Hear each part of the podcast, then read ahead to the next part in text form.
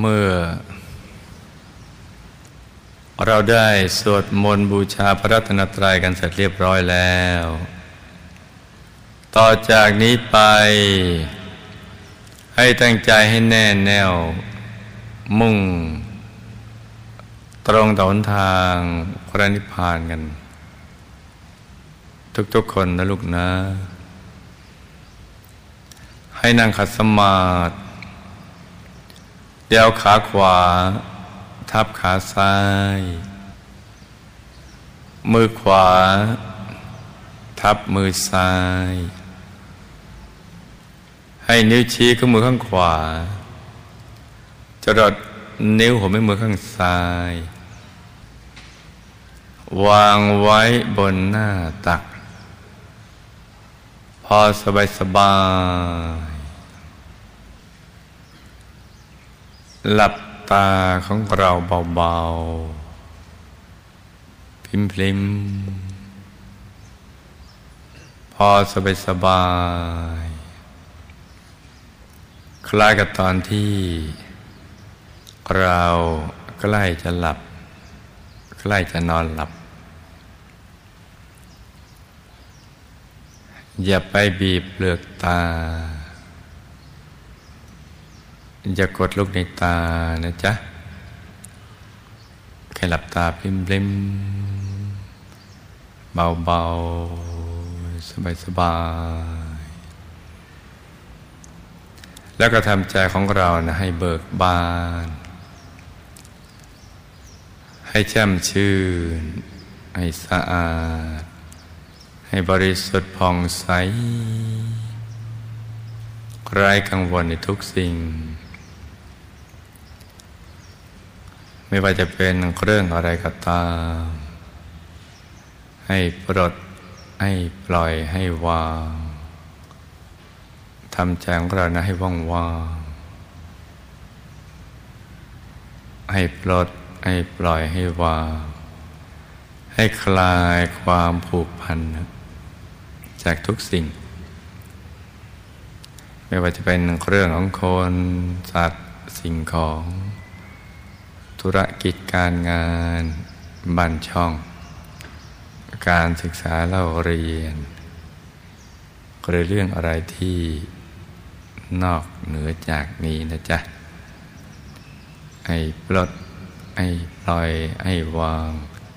ให้คลายความผูกพันทั้งหมดใจของเราจะได้เกลี้ยงเกลี้ยงเหมาะสมที่จะได้เป็นภาชนะรองรับพระรัตนตรัยนะจ๊ะ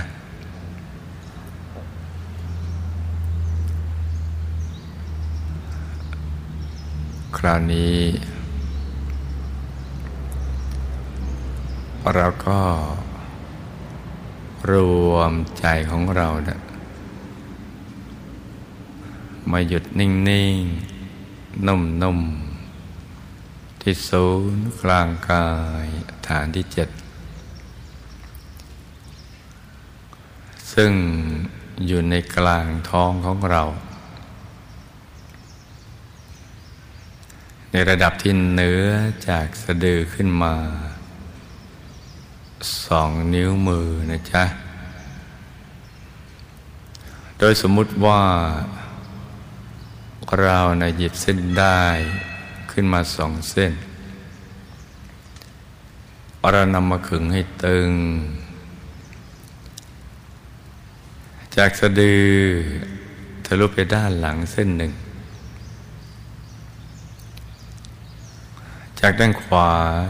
ทะลุไปด้านซ้ายอีกเส้น 1ให้เส้นด้านทั้ง2ตัดกันเป็นกากบาทจุดตัดจะเล็กเท่ากับปลายเข็มเหนือจุดตัดนี้ขึ้นมา2 นิ้วมือ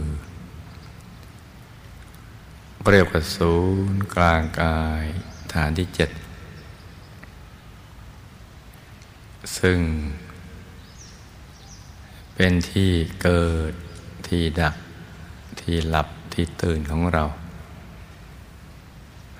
ที่เกิดคือเป็นที่มาเกิดของเราเนี่ย เวลาที่เราจะมาเกิดเป็นกายมนุษย์หยาบเราก็จะเป็นกายละเอียดมาก่อนกายละเอียดที่มาจากภพภูมิต่างๆก็จะเข้าทางปากช่องจมูกของบิดาหญิงซ้ายชายขวานะแล้วก็เลื่อนมาอยู่ที่หัวตาตรงที่น้ำตาไหลนะจ๊ะซึ่งเป็นฐานที่สองแล้วก็เลื่อนมาที่กลางกักศีรษะของบิดาที่เรียกว่าฐานที่สามแล้วก็มาที่เพดานปากช่องปากที่อาหารสำลักที่เรียกว่าฐานที่สี่แล้วก็ไปปากช่องคอเหนือลูกระเดือกที่เรียกว่าฐานที่ห้าแล้วก็เคลื่อนไปหยุดอยู่กลางท้องระดับเดียวกับสะดือก็เรียกว่าฐานที่หกแล้วก็จะมาหยุดถอยหลังขึ้นมาอยู่ที่ฐานที่เจ็ดของบิดาแล้วก็จะบังคับคือให้บิดามีความรู้สึกคิดถึงมารดาเพื่อจะดึงดูดเข้าหากันเพื่อประกอบธาตุธรรมส่วนหยาบห่อหุ้มกายละเอียดของเรานะและเมื่อประกอบธาตุธรรมถูกส่วนระหว่างบิดากับมารดาแล้วกายละเอียดของเราก็จะเคลื่อนออกจากฐานที่เจ็ดของบิดาไป6 5 4 3 2 1ออกปากทางปากช่องจมูกบิดาแล้วก็เข้าทางปากช่องจมูกของมารดาไปตามฐานต่างๆดังกล่าวแล้วก็ไปจุดที่ฐานที่เจ็ดของมารดาตรงที่ธาตุธรรมส่วนหยาบของบิดาที่แบ่งไปผสมกับส่วนหยาบของมารดาแล้วก็ไปอยู่ตรงนั้นแล้วต่อจากนี้ก็เป็นเรื่องของมารดาที่จะหล่อเลี้ยงกายละเอียดที่หุ้มด้วยธาตุตามส่วนหยาบให้เจริญวัยขึ้นมาเป็นก้อนเนื้อเล็กๆกระทั่งเติบโตมาเป็นกายมนุษย์หยาบของเราสุขันมารดานะถึงเวลาก็เคลื่อนออกมาสร้างบารมีด้วยกายมนุษย์หยาบนี่แหละนี่เรียกว่ามาเกิด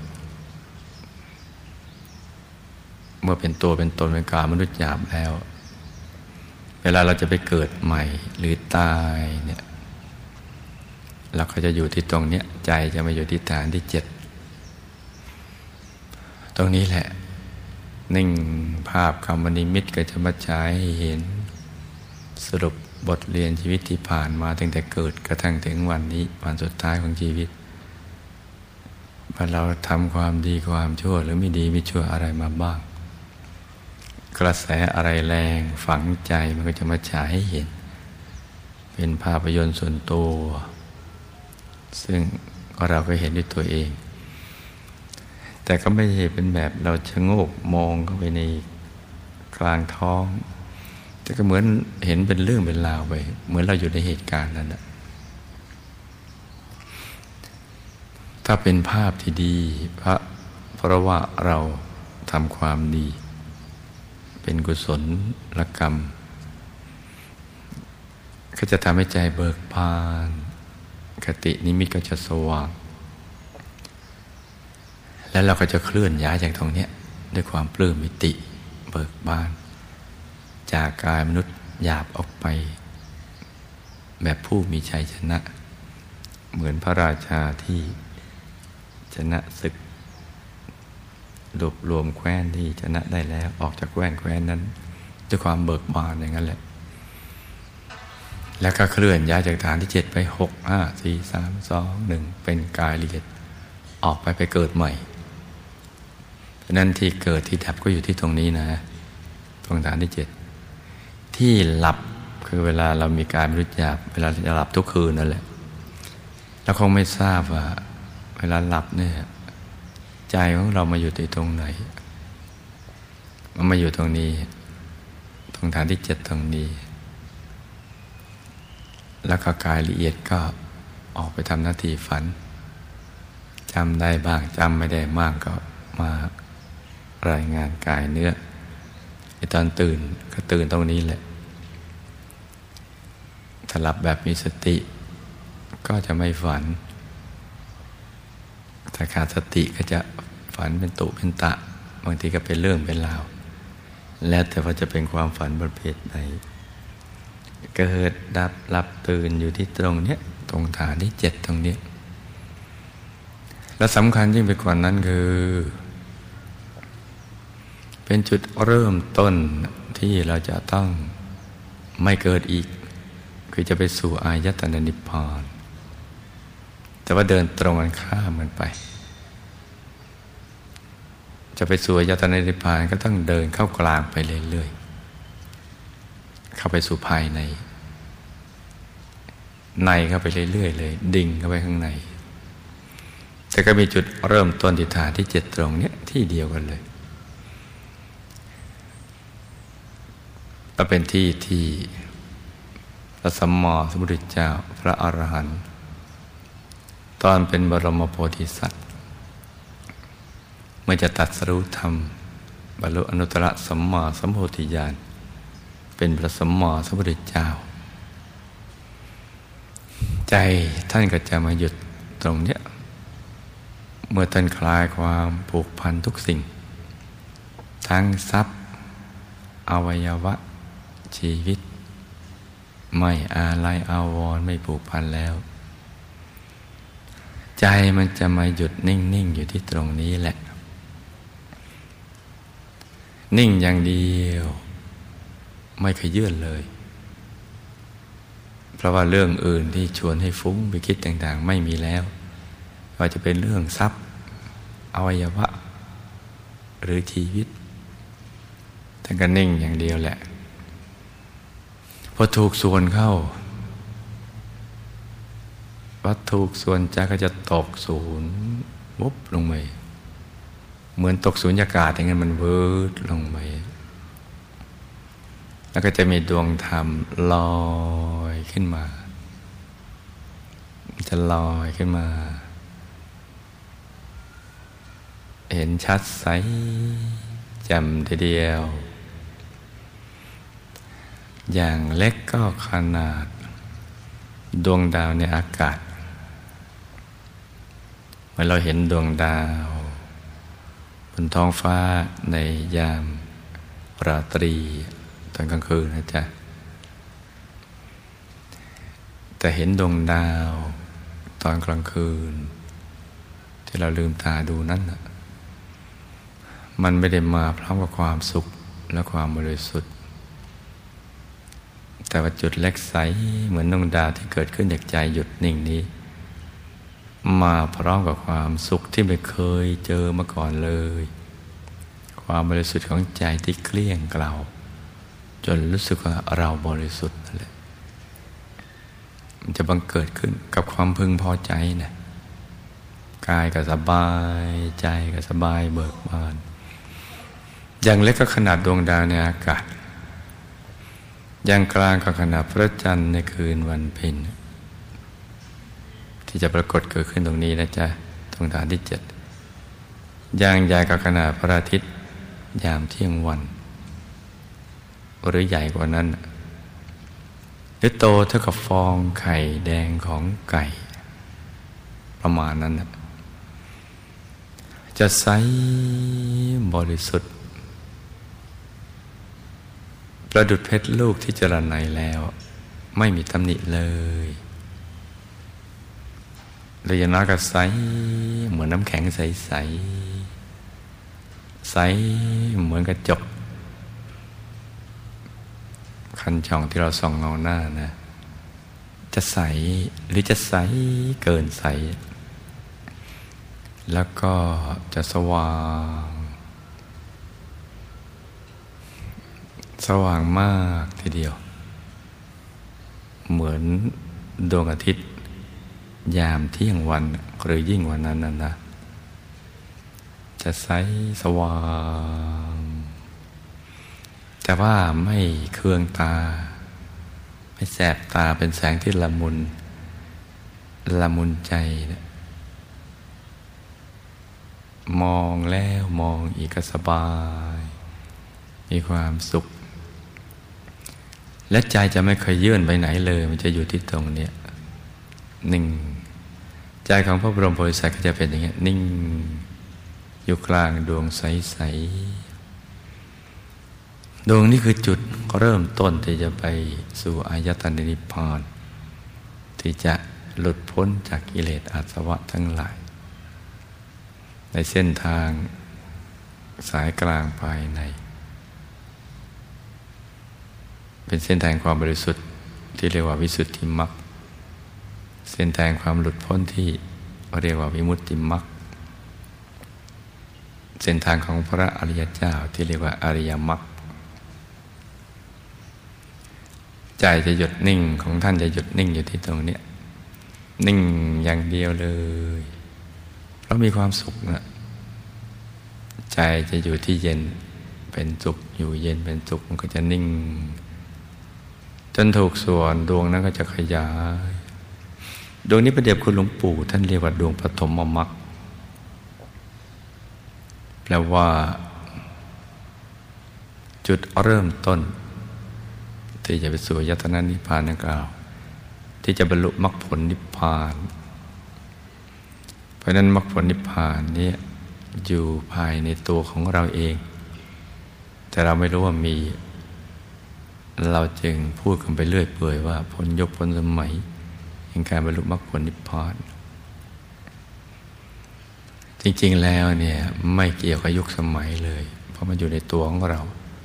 มันขึ้นอยู่กับขยันและขี้เกียจทำถูกหลักวิชาไหมใจของพระบรมโพธิสัตว์ก็จะนิ่งอยู่กลางเนี่ยกลางดวงปฐมมรรคในเส้นทางเอกสายเดียวที่เรียกว่าเอกายนมรรคเป็นเส้นทางเดียวเท่านั้นที่จะไปสู่อายตนะนิพพานไม่มีเส้นอื่น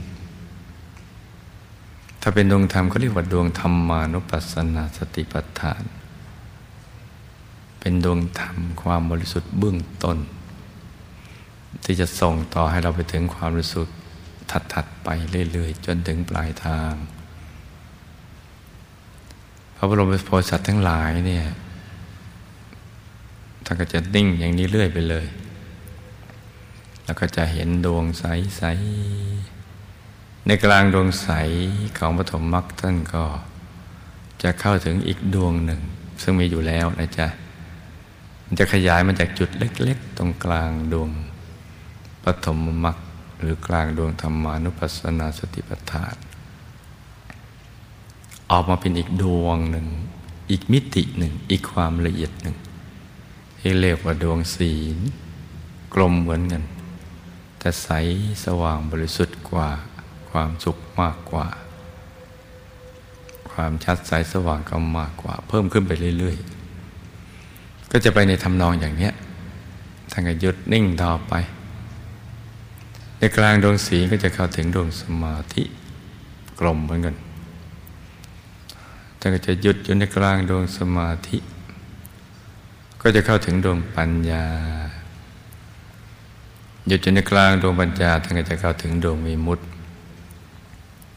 หยุดอยู่ในกลางดวงวิมุตติท่านก็จะเข้าถึงดวงวิมุตติญาณทัสสนะ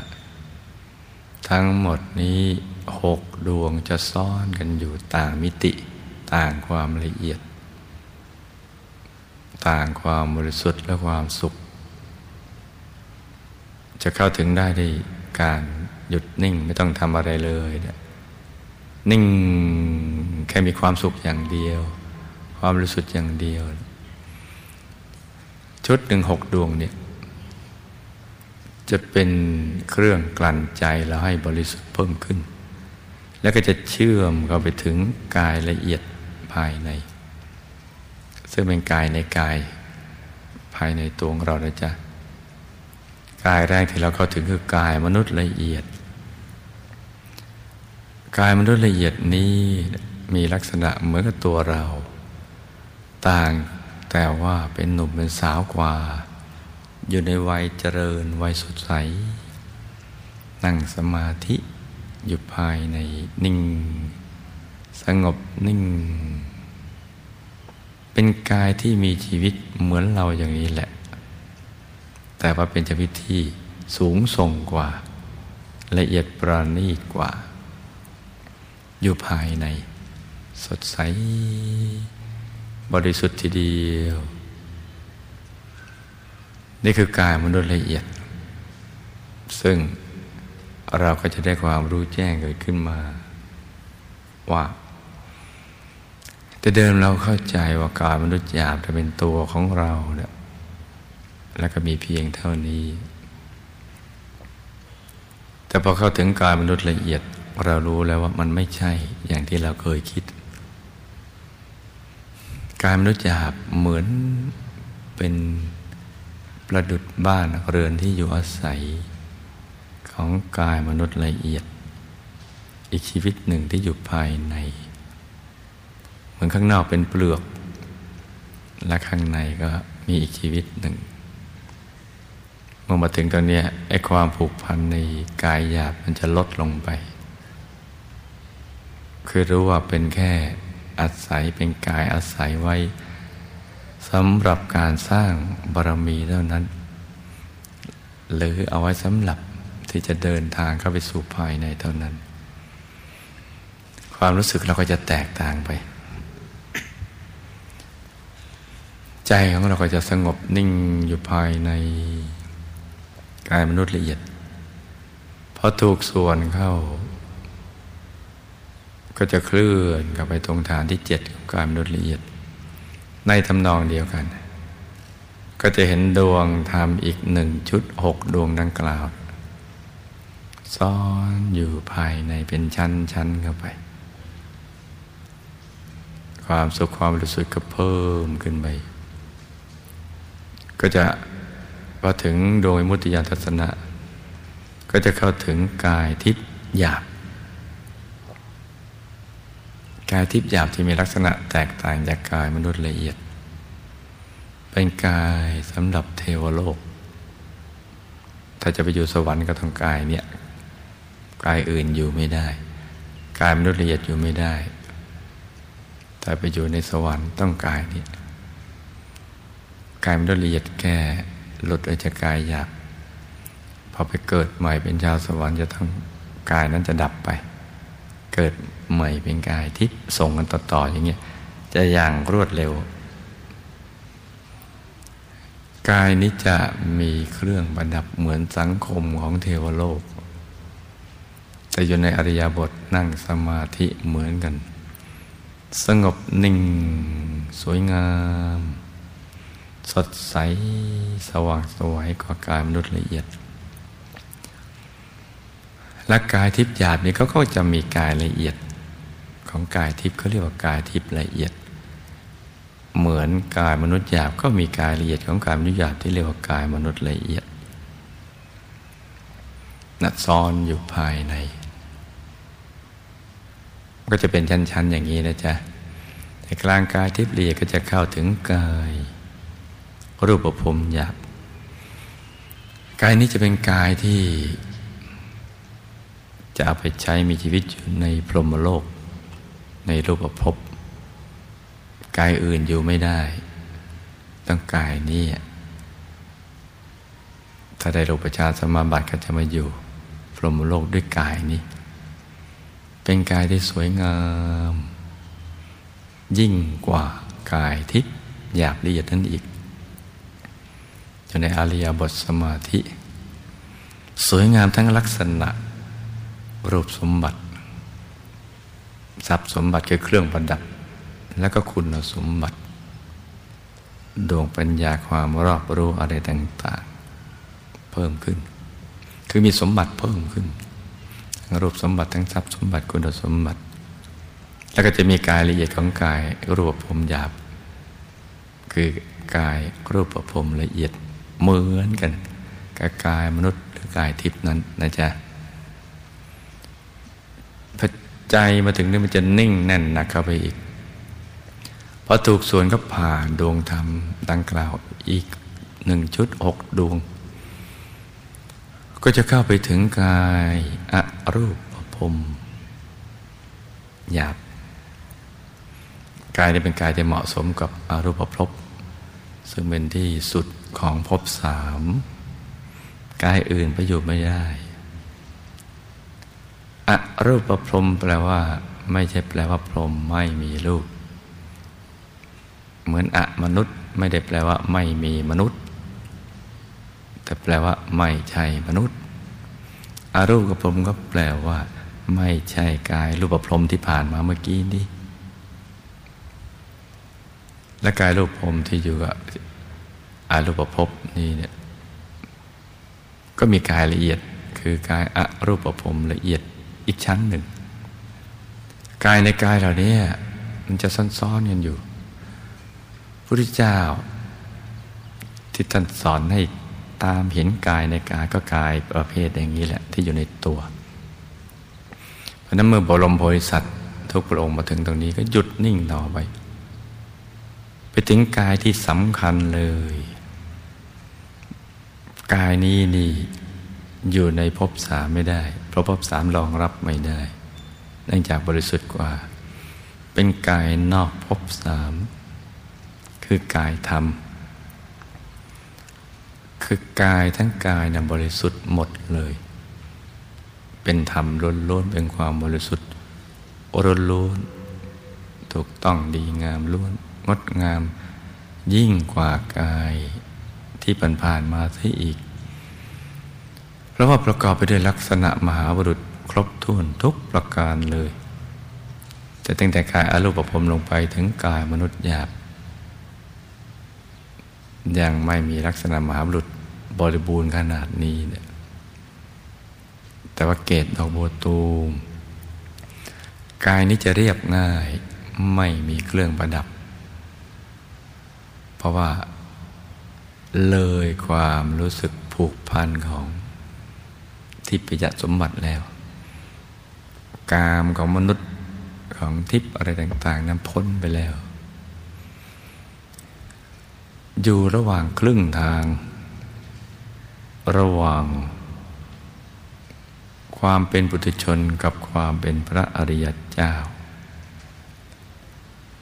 เรียกว่าโคตรภูบุคคลกายธรรมนี้จึงชื่อว่ากายธรรมโคตรภูคือครอบคลุมกายในภพสามทั้งหมดมีเกศดอกบัวตูมที่มีคล้ายๆกับดอกบัวสัตตบงกฎนั่นแหละไม่ใหญ่ไม่เล็กพอดีตั้งอยู่บนจอมกระหม่อมบนประเสียรที่มีเส้นประศกหรือเส้นผมขดเวียนเป็นทักษิณาวัตรตามเข็มนาฬิกาอย่างนั้นแหละ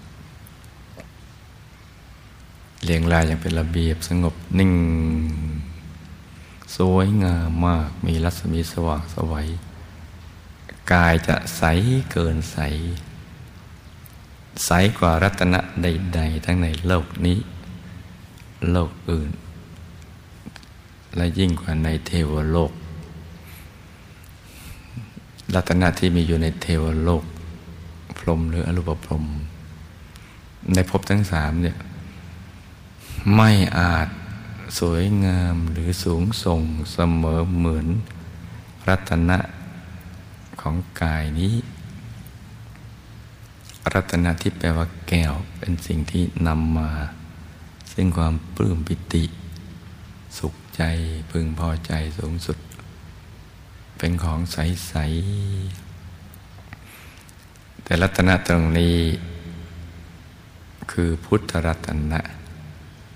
ยิ่งกว่านั้นอีกกายของท่านจะใสบริสุทธิ์เกินความใสใดๆในภพทั้งสามแล้วก็มีความสว่างรัศมีด้วยตัวของตัวเองมันสว่างมากเป็นอยู่ได้ด้วยตัวเองอยู่ในที่มืดก็สว่างที่แจ้งก็สว่างกลบหมดกลบรัศมีดวงอาทิตย์ดวงจันทร์ดวงดาวหมด และแถมเป็นผู้รู้ผู้ตื่นผู้เบิกบานแล้วด้วยกายธรรมที่ถึงนี่แหละเพราะว่ามีธรรมจักขุมีดวงตาที่เห็นแตกต่างจากดวงตาของอรูปพรหมรูปพรหมกายทิพย์หรือมนุษย์ที่อยู่ในภพสามเพราะว่าท่านเห็นได้รอบตัวโดยไม่ต้องเหลียวอยู่ในที่เดียวกันเห็นไปทุกทิศทุกทางเห็นในอดีตก็ได้ปัจจุบันก็ได้อนาคตก็ได้ให้อดีตปัจจุบันอนาคตไปอยู่ณจุดเดียวกันก็ได้รอบตัวเลยเป็นที่เราคงได้ยินคำว่าสัมมัญตจักขุปัญญาจักขุทิพจักขุสัมมัญตจักขุปัญญาจักขุและธรรมจักขุธรรมจักขุนี่ครอบคลุมการเห็นเหล่านั้นทั้งหมดการเห็นของท่านเมื่อแตกต่างและก็เป็นการเห็นที่วิเศษจริงๆเพราะทำให้เกิดการเปลี่ยนแปลงชีวิตใหม่ให้เราเข้าใจเรื่องราวความเป็นจริงของชีวิตเพราะว่ามองเห็นการเวลาที่ผ่านมาชีวิตที่ผ่านมาที่เราลืมไปแล้วเนี่ยได้แล้วก็เรื่องราวที่เราประกอบในปัจจุบันจะเป็นผลในอนาคตได้แล้วก็รู้เรื่องราวเกี่ยวกับฉากหลังพยามารอะไรต่างๆเหล่านั้นได้กิเลสอาสวะได้ธรรมจักขุนี้เนี่ยการเห็นที่วิเศษที่แจ่มแจ้งเหมือนดึงของที่อยู่ในที่มืดที่เราก็ไม่รู้อะไรมาสู่กลางแจ้งให้โดนแสงคือเห็นได้ชัดเจนแจ่มแจ้งแทงตลอดแตกต่างจากการเห็นที่ผ่านๆมาดังกล่าวแล้วจึงมีอยู่คำหนึ่งที่เขาใช้และเราก็คุ้นเคยคือคำว่าวิปัสสนา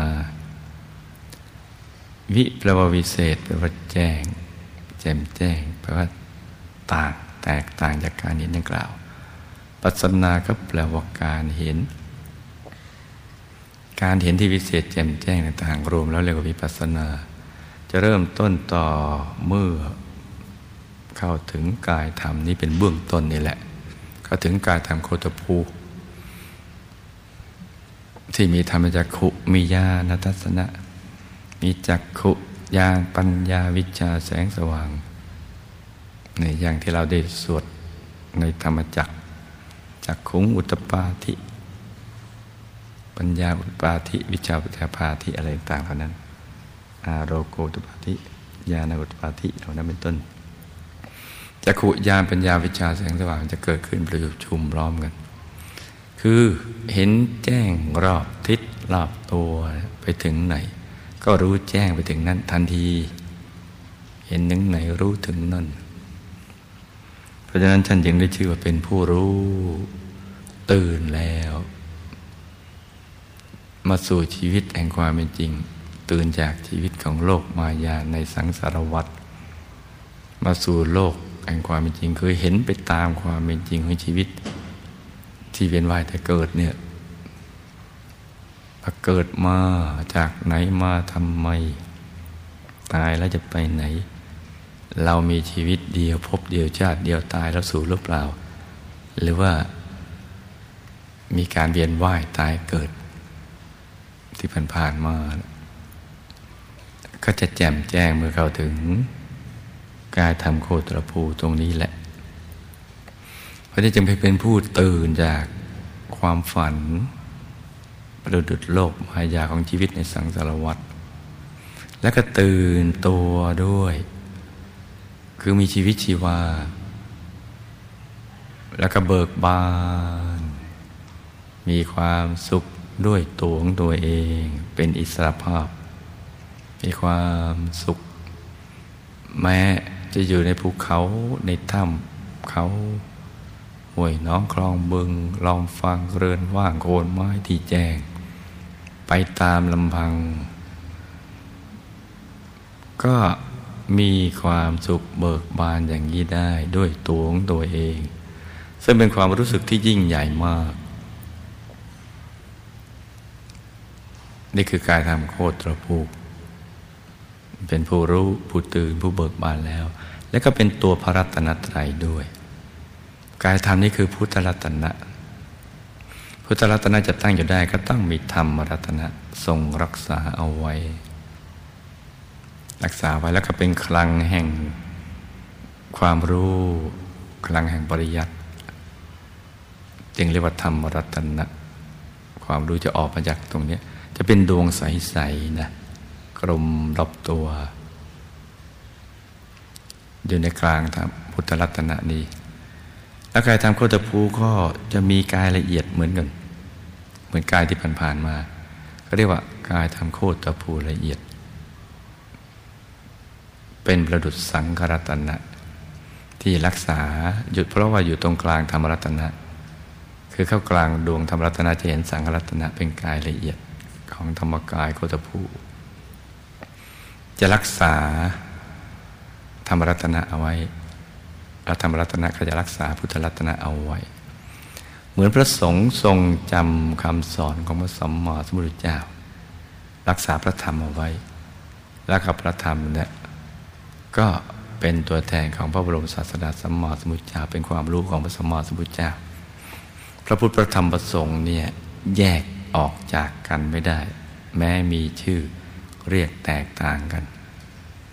ทำกันคนละภารกิจแต่จะรวมประชุมเป็นหนึ่งเดียวเหมือนเพชรที่มีทั้งสีทั้งแววทั้งความใสเนี่ยสีของเพชรแววเพชรใสแต่รวมประชุมอยู่ในเพชรอันเดียวกันแยกออกจากกันไม่ได้รัตนตรัยก็จะเป็นอย่างนี้พระบรมโอษฐก็จะเข้าถึงกายธรรมอย่างนี้แล้วก็จะถอดออกเป็นชั้นๆกันไปเรื่อยๆเลยจนกระทั่งเข้าถึงความเป็นพระอริยเจ้าตั้งแต่ความเป็นพระโสดาบันความเป็นพระสกิทาคามีการความเป็นพระอนาคามีความเป็นพระอรหันต์ซึ่งจะมีกายธรรมลักษณะเหมือนกันต่างแต่ขนาดแต่กายธรรมพระโสดาบันหน้าตักก็จะ5 วาสูง5 วาแต่กายธรรมพระสกิทาคามีจะหน้าตัก10 วาสูง10 วาถ้ากายทำพระอนาคามีก็จะหน้าตัก15 วาสูง15 วาถ้ากายทำพระอรหัตผลก็20 วาสูง20 วาทั้งหมดมีกายละเอียดมีหยาบมีละเอียดถ้าเป็นกายทำพระโสดาบันขึ้นไปพระสกิทาคามีพระอนาคามีพระอรหัตถ้ากายทำส่วนหยาบก็เรียกว่ามรรคเช่นโสดาปฏิมรรคถ้ากายธรรมส่วนละเอียดก็เป็นผลที่เรียกว่าโสดาปฏิผล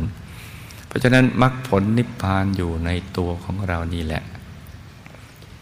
พระบรมโพธิสัตว์ได้บรรลุอนุตตรสัมมาสัมพุทธญาณเป็นพระอรหันตสัมมาสัมพุทธเจ้าโดยการหยุดนิ่งอย่างเดียวที่ศูนย์กลางกายฐานที่7ตรงนี้พระท่านบรรลุแล้วท่านก็นำมาถ่ายทอดให้กับมนุษย์และเทวดาผู้มีบุญทั้งหลายได้ทำตามพระองค์บ้างเพราะว่าพระองค์เห็นว่ามนุษย์เทวดาสรรพสัตว์ทั้งหลายก็มีเช่นเดียวกับพระองค์อย่างนี้แต่ไม่รู้ว่าตัวเองมีและก็ไม่มีความรู้ว่าตัวเองยังไม่รู้เลยเนื่องจากถูกอวิชชาเนี่ยบดบังเอาไว้ดังนั้นท่านก็จะถ่ายทอดสั่งสอนตั้งแต่บรรลุอนุตตรสัมมาสัมพุทธญาณเรื่อยมาเลย45 พรรษาจนกระทั่งดับขันธปรินิพพานเป็นคำสอนแบบเดียวกันทุกพระองค์เลยนับอสงไขยพระองค์ไม่ถ้วนก็จะสอนอย่างนี้เพราะฉะนั้นศูนย์กลางกายฐานที่7ตรงนี้เนี่ยจึงมีความสำคัญมากที่รู้ทุกคนต้องทำความรู้จักแล้วก็เอาใจใส่ใจของเราเนี่ยมาใส่ตรงนี้มาหยุดมานิ่งที่ศูนย์กลางกายฐานที่7ตรงนี้นะจ๊ะเพื่อที่เราจะได้ทำตามรอยพระสัมมาสัมพุทธเจ้า เดินตามรอยพระสัมมาสัมพุทธเจ้าท่านเป็นอย่างไรบรรลุมรรคผลนิพพานอย่างไรเราก็จะบรรลุมรรคผลนิพพานอย่างนั้นเพราะฉะนั้นก็ต้องเอาใจมาหยุดนิ่งๆอยู่ตรงนี้นะจ๊ะความรู้นี้เนี่ยคือคำสอนพระสัมมาสัมพุทธเจ้าถูกบันทึกไว้ในพระไตรปิฎกแต่ว่ายากต่อการนำมาปฏิบัติจนกระทั่งมีการบังเกิดขึ้นของพระเดชพระคุณหลวงปู่พระมงคลเทพมุนีสดจันทสโรนี่แหละที่เมื่อ90 กว่าปีที่แล้วท่านสละชีวิตในกลางพรรษา12ที่โบสถ์วัดโบสถ์บนบางขุนเวียงดังที่เราได้ทราบประวัติมาแล้วเนี่ยท่านได้สละชีวิตปล่อยชีวิตเลยทั้งทรัพย์อวัยวะชีวิตเช่นเดียวกับพระสัมมาสัมพุทธเจ้าทุกๆพระองค์และในที่สุดก็ได้บรรลุธรรมตามพระสัมมาสัมพุทธเจ้าเป็นพยานแห่งการตรัสรู้ธรรมยืนยันปฏิปสัมมาสัมพุทธเจ้าตรัสรู้ธรรมและสั่งสอนมานั้นถูกต้องเป็นจริงถูกต้องและก็ดีงามเข้าถึงได้จริงในยุคนี้ไม่พ้นกาลสมัยเมื่อพระเดชคุณหลวงปู่พระมงคลเทพมุนีสดจันทสโรได้บรรลุธรรมแล้วท่านก็ไปหวงแหนความรู้นี้ก็นำมาถ่ายทอดและก็สรุปบทเรียนมาเป็นวิธีการในการที่จะบรรลุมรรคผลนิพพานตามรอยพระสัมมาสัมพุทธเจ้านั้นว่าทำเพียงประการเดียวคือหยุดนิ่งที่ศูนย์กลางกายฐานที่จิตตรงที่หยุดนี่แหละจะเป็นตัวสำเร็จเมื่อใจอยู่ในตำแหน่งแห่งความสำเร็จใจก็จะเป็นธาตุสำเร็จให้เราได้บรรลุมรรคผลนิพพานอย่างนี้ดังนั้นวันนี้วันดีเป็นวันที่ศุกร์ที่ 10 ตุลาคมพุทธศักราช 2551ซึ่งเป็นวันคล้ายวันเกิดที่รูปกายเนื้อของท่านเมื่อท่านมาบังเกิดด้วยรูปกายเนื้อท่านเกิดวันศุกร์ที่10นี้วันศุกร์ด้วย10ตุลาคมนี้เนี่ยด้วยรูปกายเนื้อที่อำเภอสองพี่น้องนั่นแหละจังหวัดสุพรรณบุรีวันนี้จึงเป็นวันดีที่เราได้ทิ้งทุกสิ่งมานะทิ้งทุกอย่างวางทุกสิ่งเนี่ยมาสร้างบารมีอย่างเดียวมาระลึกนึกถึงพระเดชคุณหลวงปู่จะอัญเชิญท่านหวนกลับคืนมาด้วยฝาแฝดทองคำที่เราจะร่วมรอรูปเหมือนท่านด้วยทองคำอัญเชิญท่านกลับมานี้เพื่อเราจะได้ระลึกนึกถึงพระคุณของท่านประกาศคุณของท่านให้มนุษย์และเทวดาทั้งหลายรับทราบและก็เป็นทางมาแห่งบุญบารมีของเราที่จะไปเชื่อมสายบุญกับท่านให้เราได้อยู่ในร่มเงาพุทธศาสนาวิชาธรรมกายไปทุกภพทุกชาติตราบกระทั่งถึงที่สุดแห่งธรรมเราจะไปพักกลางทางที่ดุสิตบุรีวงบุญวิเศษเขตบรมโพธิสัตว์หรือบนสวรรค์ชั้นดุสิตชั้นที่ 4เราจะมีอุปกรณ์ในการสร้างบารมีไปในภพเบื้องหน้าทั้งรูปสมบัติทรัพย์สมบัติและคุณสมบัติเป็นต้นที่มากมายสะดวกสบายกว่าภพนี้ชาตินี้มากมายนักดังนั้นในช่วงเช้านี้เนี่ยเราก็จะต้องมาปฏิบัติบูชาด้วยการฝึกใจให้หยุดนิ่งอยู่ที่ศูนย์กลางกายอีกทั้งเป็นการเตรียมตัวของเราให้ถูกหลักวิชาก่อนจะสร้างบารมีจะต้องทำใจให้ผ่องใสกำลังสร้างบารมีสร้างมหาฐานบารมีหรือประกอบพิธีกรรมอะไรก็ต้องทำใจผ่องใสภายหลังจากนั้นก็ต้องทำใจผ่องใสมีความปลื้มปิติยินดีในสิ่งที่ตัวทำนี้ช่วงนี้เป็นช่วงก่อนที่เราจะได้สร้างบุญใหญ่กันเพราะฉะนั้นเวลาที่เหลืออยู่นี้ให้ลูกทุกคนนึกถึงพระเดชคุณหลวงปู่ที่ศูนย์กลางกายฐานที่ 7 อย่างเบาๆสบา